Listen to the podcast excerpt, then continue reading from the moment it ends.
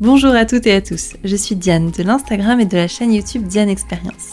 Cet été, je vous retrouve tous les jours de la semaine pendant quelques minutes pour vous épanouir sans en avoir l'air. Personnellement, j'en ai assez du développement personnel classique, de toujours devoir être la meilleure version de moi-même. Pour moi, c'est pas ça grandir et s'épanouir.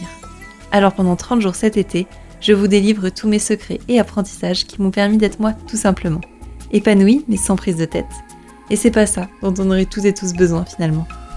Et voilà, ce programme de l'été sur 30 jours touche déjà à sa fin. Aujourd'hui est la dernière chronique de l'été.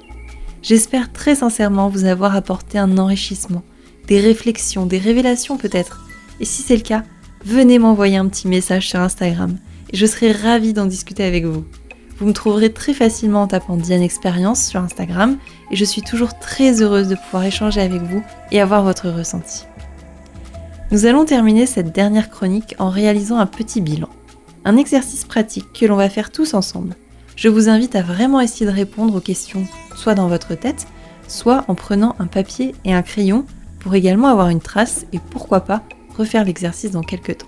J'en profite pour vous dire que toutes les chroniques sont en replay sur différentes plateformes, à la fois sur le site de Station Millennium, mais également sur Spotify ou Apple Podcast. Donc n'hésitez pas à aller réécouter ces chroniques si vous en avez besoin et retenter l'exercice un petit peu plus tard. Ces questions ont pour objectif de vous comprendre, de vous aiguiller sur quelles décisions prendre dans votre vie ou tout simplement passer un moment d'introspection avec vous-même. Première question. Quel a été le dernier moment de joie que vous avez passé? Le dernier moment vraiment fort.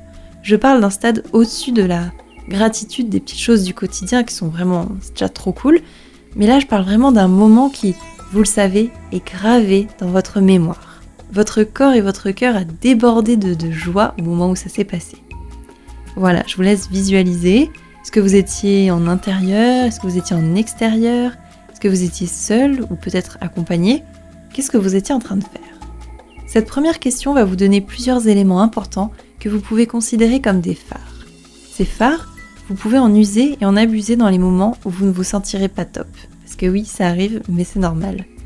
S'il s'agit d'une activité ou d'un sport qui est en lien avec votre moment fort, vous pouvez faire en sorte de l'intégrer, cette activité ou ce sport, plus régulièrement dans votre quotidien parce que vous savez le bien-être que ça va vous procurer. Deuxième question.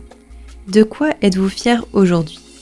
C'est important de répondre à cette question car être fier de soi n'est pas de l'égoïsme ou du narcissisme comme nous avions déjà pu en parler dans une précédente chronique. Être fier de soi, c'est une très bonne chose quand ce n'est pas en excès et c'est également un indicateur brillant de choses, d'activités en quoi vous êtes doué. Si vous avez du mal à voir vos talents directement, essayez de voir de quoi vous êtes fier et vous allez sans doute plus facilement vous rendre compte de vos aptitudes. Utilisez cette information à bon escient pour savoir vers quoi vous dirigez dans la vie. Troisième question. Si vous n'aviez aucune contrainte de temps et d'argent, que seriez-vous en train de faire? Où seriez-vous? Avec qui? En train de faire quoi précisément? Visualisez le paysage, visualisez si vous êtes en France, si vous êtes à l'étranger, ce que vous êtes en train de faire précisément? Est-ce que vous êtes vraiment tout seul? Est-ce qu'il y a une famille autour de vous? Est-ce que c'est votre famille? Est-ce que c'est des personnes que vous ne connaissez pas? Essayez d'être le plus précis ou précise sur tout ce contexte et tout l'environnement qui vous entoure. Je trouve cette question très puissante car quand on se retire les barrières habituelles du j'ai pas le temps, j'ai pas l'argent et qu'on s'autorise à rêver pour de vrai, on n'a plus le mental qui nous retient et la réponse qui peut surgir vient vraiment du cœur. C'est là aussi un précieux indicateur dans votre vie. Quatrième question. Qu'est-ce que vous ne voulez pas?